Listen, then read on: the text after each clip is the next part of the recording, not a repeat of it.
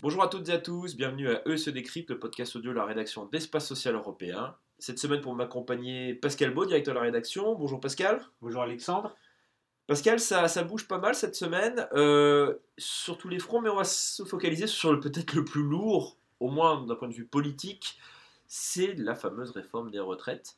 Alors on pensait que tout était à peu près calé. Hein. Edouard Philippe avait pris la parole euh, courant d'été, début septembre, pour bien repréciser le, le calendrier d'application, la concertation, la fameuse date de 2025. Et là, patatras, patatras, Jean-Paul Delevoye adresse une note à différents partenaires sociaux expliquant que, en fait, il y a un plan B, voire même un plan C. On n'y comprend plus grand-chose. Parce que, alors, qu'est-ce qui va se passer Qu'est-ce qui, qu'est-ce qui peut se passer? Bah, y a-t-il un plan? Au moment, il y en a trois. encore un plan Il y en a- Vous savez, à partir du moment où il y en a trois, il- ça veut dire qu'il n'y en a plus. Voilà, donc la confusion est totale. Euh, On revient un peu sur les hypothèses de cette note oh bah, les hypothèses de cette note, c'est soit c'est le scénario 1, c'est-à-dire euh, discussion, concertation avec les partenaires sociaux, dépôt d'un projet de loi euh, au printemps prochain, discussion et vote par le Parlement avant l'été 2020 euh, pour application en 2025 avec une phase de transition en 2040. Et ça, ça concernait tout le monde, Ça, tous les le plan. régimes de retraite Plan A, euh, ça c'est le plan A. ça. Ça, c'est le plan A. Le plan B, c'est on saucissonne, on, on sort ce qui fait problème politique, puisqu'il y a une grève interprofessionnelle annoncée le 5 décembre. Oui. Donc on met de côté les régimes spéciaux, la fonction publique, on ne s'intéresse qu'au secteur privé, qui lui, entre guillemets, est plus calme pour l'instant. Et puis le plan C, le troisième plan, euh, il y en aura peut-être un quatrième d'ailleurs, c'est euh, on annule tout, c'est-à-dire qu'on fait, on fait la réforme, mais on, on l'applique que pour les entrants dans la vie active de, à compter de 2025, c'est-à-dire le système sera achevé en 2070. Euh, je ne serai plus là, vous non plus d'ailleurs. Et beaucoup de nos auditeurs. Ah, Peut-être je serai là. Voilà, peut-être. Peut-être. 2070. Les progrès médicaux, vous savez, bon, ça sont formidables. Bon, voilà, donc il y, a, il y a un problème. Donc en gros, on annule la troisième scénario. Voilà, je, je ne sais pas. Je, je ne sais pas qui peut répondre à cette question, puisque le président de la République dit une chose, euh, puis après il revient dessus. Le Premier ministre dit autre chose euh, et revient dessus. Et Jean-Paul Delevoye est un peu suspendu dans l'air. euh, voilà. Euh, mais c'est vrai que Jean-Paul Delevoye est un homme de poids, donc il, y a- il est vraiment un peu, un peu en apesanteur. Dans mes trêves de plaisanterie, c'est un peu, euh, c'est quand même un problème que l'exécutif qui pousse à une réforme euh, ne sait pas trop où il va. En tout cas, il donne cette impression. Je- Je croyais que le haut commissaire à la réforme, avant qu'il soit au gouvernement, avait travaillé pendant à peu près deux ans avec l'ensemble des partenaires sociaux, l'ensemble des régimes, pour euh, justement caler toutes ces problématiques. Et là, on se retrouve avec euh, de nouvelles phases de concertation, de nouveaux échanges, et on se rend compte que finalement, les travaux de- faits depuis deux ans, bah, en fait, on, est- on les met de côté. euh, on n'a pas vous compris. dise Ouais. mon sentiment Bien sûr, C'est que euh, d'abord ils sont pas d'accord entre eux.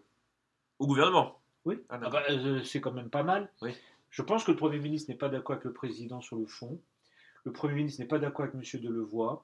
Il n'était pas sur la même logique. Le Premier ministre et les administrations d'État, euh, y compris d'ailleurs les corps de contrôle, la Cour des comptes, la vie, le référé récent de la Cour des comptes que peu de gens ont lu à tort, ils disent quoi? C'est beaucoup plus compliqué qu'on ne le croit. Euh, c'est assez casse-pipe cette réforme parce qu'il faut mettre de l'argent sur la table. Ouais. hein, euh, et on n'en a pas, Alexandre. On n'en a pas d'argent. Sauf ce qui est une cagnotte, mais où ça, laquelle? Donc le Premier ministre, qui plutôt un homme de raison, dit écoutez, on a déjà des déséquilibres qu'il faut résoudre d'ici 2025. Qu'est-ce qu'on fait? Euh, Il faut mettre la main au portefeuille. Qui va mettre la main au portefeuille? Euh, Et puis, euh, compte tenu que finalement le système se redresse sur le très long terme, on a une phase un peu compliquée à passer pendant 7-8 ans là. Mais après, la situation est bien meilleure, ou alors toutes les, toutes les conjectures et toutes les, les projections du corps sont fausses, Ouais. ce que je ne crois pas être le cas. Mhm. Voilà. Donc le Premier ministre, qui est un homme de raison, suivi par les administrations euh, d'État, disent attendez, on n'est pas obligé de tout casser. Mais le président, il est parti sur son, sur son grand truc, hein, sur son grand Sa promesse électorale. Un peu, voilà, sur, un engagement euh, peut-être euh, pris à la va-vite, et avec un haut commissaire qui est un garçon absolument brillant et charmant, mais qui est peut-être un peu dans sa bulle. Ouais. Voilà. Donc il faut atterrir, Alexandre. Et c'est ce qu'ils sont en train de découvrir. C'est qu'il faut atterrir. Il faut d'abord trouver de l'argent sur les régimes spéciaux, puis surtout encore plus sur euh, les fonctionnaires. Ça va coûter très cher. Et on se met à dos les professions libérales. Et en additionnant toutes ces catégories-là, ça fait beaucoup de gens dans la rue qui ne comprennent pas trop pourquoi on fait tout ça. Euh, voilà. Il y a des aspects financiers, vous les avez relevés? Ah bah, il, y a, il y a- il y a- et il y a surtout un aspect politique. Est-ce que les Français ont compris? Est-ce que en fait, non. quelqu'un a compris un peu cette réforme? Non. De simplification à l'origine. hein, Et plus ça va aller, moins ils vont comprendre. Donc on est parti devant un mur, un mur politique, Ouais. qui peut avoir aussi euh, des conséquences électorales.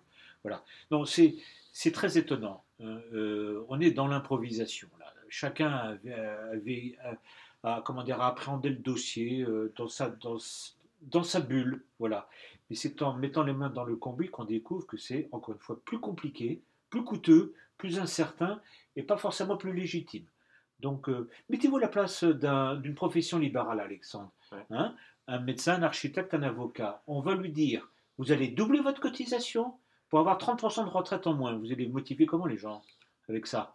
Bon, vous allez dire aux fonctionnaires, vous partez avec, six- avec 75% de votre traitement indiciaire des six derniers mois, et là on va lui dire que vous, il va perdre 20 à 30% euh, de pension. Vous allez les motiver comment les fonctionnaires? Voilà. Quant aux gars du secteur privé, euh, on, entend- on ne leur dit pas qu'ils vont devoir avoir un système en 2025, quand ils vont ouvrir de nouveaux droits, qui seront 15 à 20% moins, moins rentables que ce qu'ils ont actuellement. Vous allez les motiver comment, les salariés du, du privé? Et ainsi de suite. Donc tout ça, vous savez ce qu'ils ont fait? Ils ont fait un modèle. Ils ont fait un modèle global, macroéconomique, pour Mhm. 30 millions d'actifs Ouais, et 18 millions de retraités. Voilà ce qu'ils ont fait. Sauf que dans la réalité, c'est, encore une fois, je me répète, plus compliqué que cela. Et c'est en entrant dans chaque détail que chacun va découvrir que finalement, au bout du bout, hein, euh, c'est pas si formidable que ça. Donc la meilleure des choses à faire, c'est donner un coup de frein, euh, prendre le frein à main de la bagnole, euh, se calmer et remettre les choses d'équerre. C'est ça que Delevoye a, écrit aux partenaires sociaux et c'est ça qu'ils sont en train de découvrir. C'est quand même incroyable, au bout d'une année de travail, de découvrir tout ça. Inquiétant, a- quand même, très inquiétant. Oui, il y a un principe de responsabilité derrière des pouvoirs publics.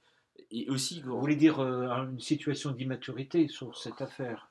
On. Oui, mais peut se euh, poser la question, Alexandre. Surtout qu'on a laissé, si on s'intéresse à l'actualité aussi, il y a le PLFSS 2020, les comptes vieillesse qui ont été, alors pour certains analystes, euh, on va dire que les projections en 2023 déficitaires, euh, avec de lourds déficits, hein, en l'occurrence on parle de près 5 milliards de mémoire de Oui. déficit, étaient supposés, entre guillemets, donner une motivation pour réformer. Alors en fait, on, a, on laisse filer les comptes et on, finalement on ne réforme pas, donc euh, c'est perdant-perdant finalement. Tout ça, bah, tout ça, ça se tient, Alexandre. Euh, on nous annonce une CADES Ah, euh, qui la va éteindre son activité en 2024, mais la, la cause va cumuler, et notamment avec la retraite, tous les régimes de base, euh, 40 milliards de déficit. Qui paye? Qui paye ces 40 milliards? On les prend où? À qui? On refait une dette sociale? Cette fois-ci, c'est plus la CADES, c'est la cause. Ça revient au même. Oui, bien. Voilà. C'est un transfert. Euh, tout ça est quand même un peu improvisé, pas très construit, pas très piloté. Apprenti sorcier? Je suppose que c'est de de- des apprentis sorciers, mais je, on manque quand même, il y a, il y a un manque de maturité sociale. Pourtant, c'est des équipes derrière qui sont plutôt expérimentées. Bah oui, il semblerait. Bon, bah, écoutez, sur cette vague d'optimisme, euh, on vous dit, euh, bah, on vous souhaite une bonne fin de semaine, on vous souhaite également un excellent week-end, et on se retrouve la semaine prochaine pour un autre numéro euh, des podcasts audio de la rédaction d'Espace Social Européen. On parlera d'un autre sujet qui est aussi assez touchy politiquement, celui de la complémentaire santé solidaire. Voilà, merci beaucoup, à très bientôt, au revoir.